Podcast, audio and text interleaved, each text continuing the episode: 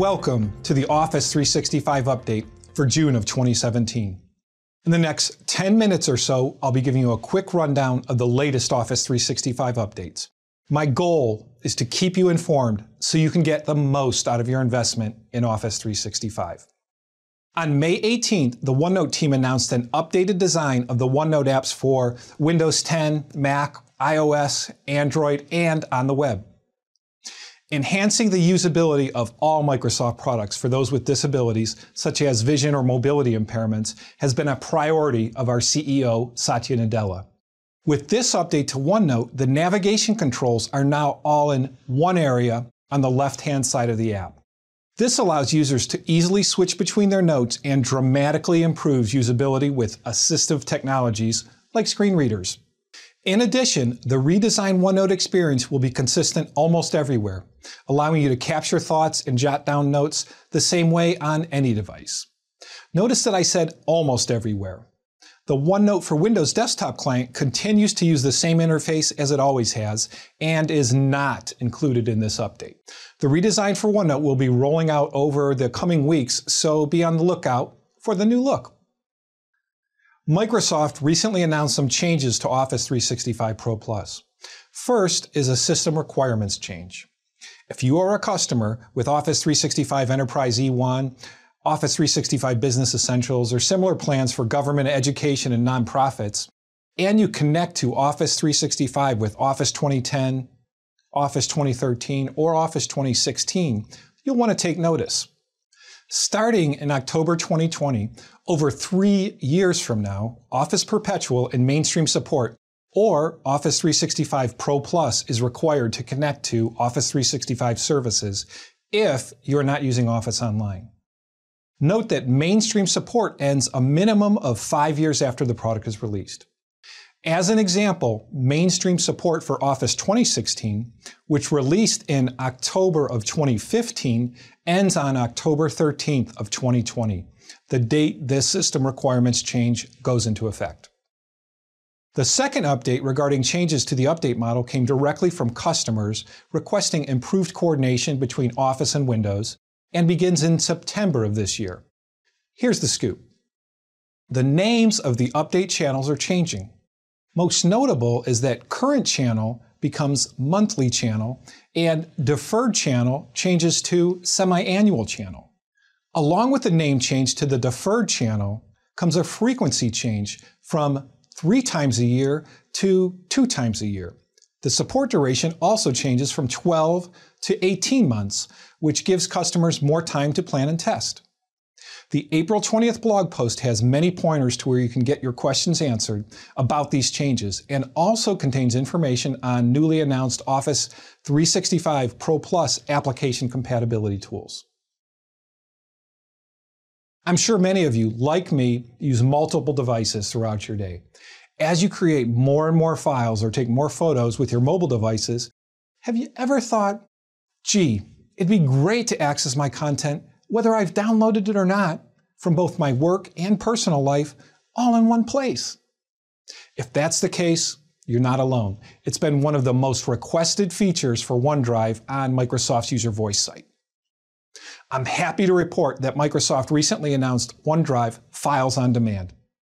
When available in Windows 10, it will allow you to see and access all your files, not just those synced to your PC.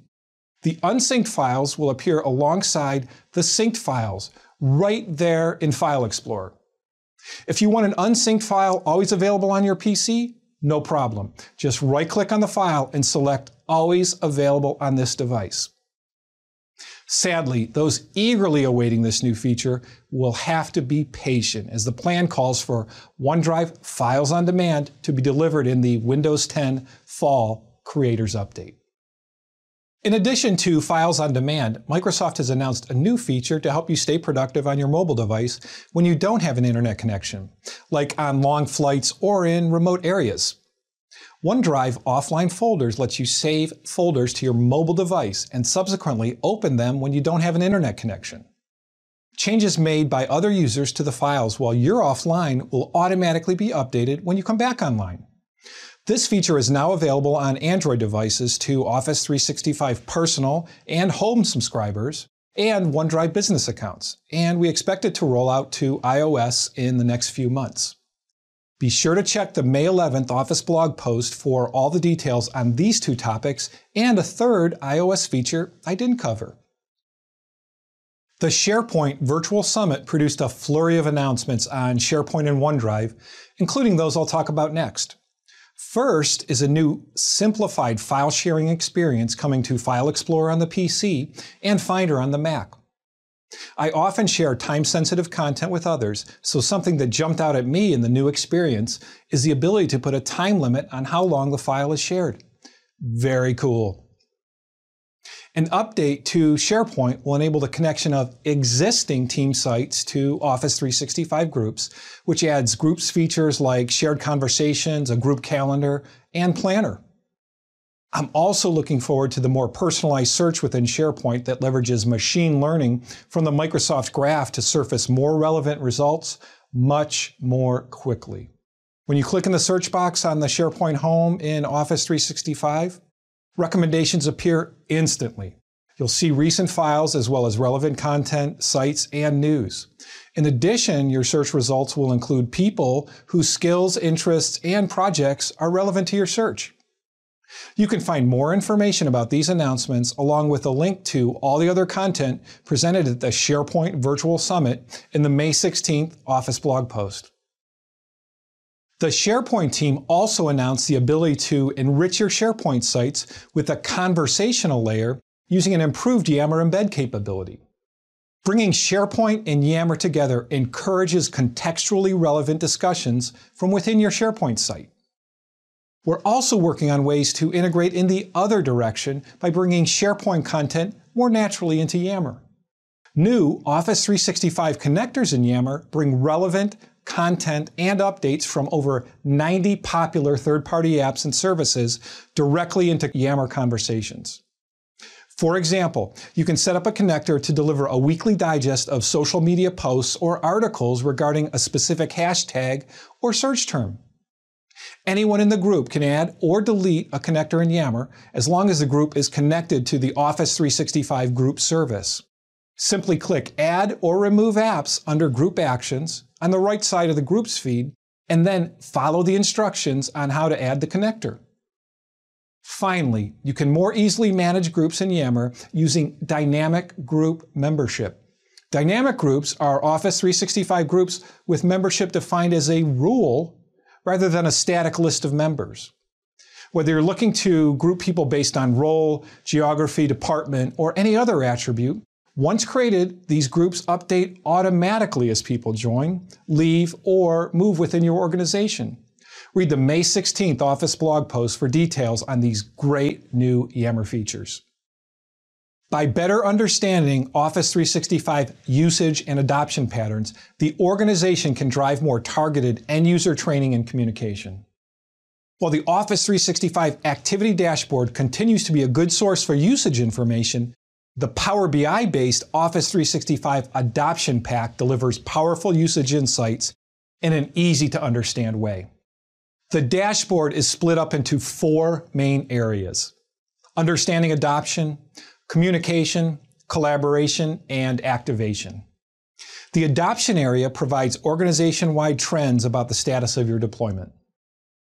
Communication focuses on Skype for Business, Yammer, and Exchange adoption. Collaboration provides similar insights on OneDrive for Business and SharePoint. And activation helps you understand who is using client software like Office 365 Pro Plus and on what devices they've activated on. The content pack takes all this rich usage data for your users and combines it with their information in Active Directory. This enables admins to pivot the reports by attributes like location, department, or organization information. If you're an admin, you can customize the content pack and structure the charts based on your organization's needs. To answer the question before you ask, if and when usage data from other Office 365 services like Planner and Teams becomes available in the content pack, I'll be sure to cover it in a future video. The May 22nd Office blog post is chock full of all sorts of additional information, including how to get started, frequently asked questions, and links to the Content Pack community. So be sure to check it out. As I mentioned earlier in the OneNote segment, enhancing the usability of our offering for people with different abilities is a top priority here at Microsoft. That's why we've bumped up the contrast of the table of contents in this video, making it compliant with current web content accessibility guidelines. If you have feedback on how we can improve accessibility or anything else associated with this video, send your suggestions, feedback, and success stories to Office 365 Update Series at Microsoft.com. I'm Jim Naroski. Thanks for watching, and I'll see you again next month.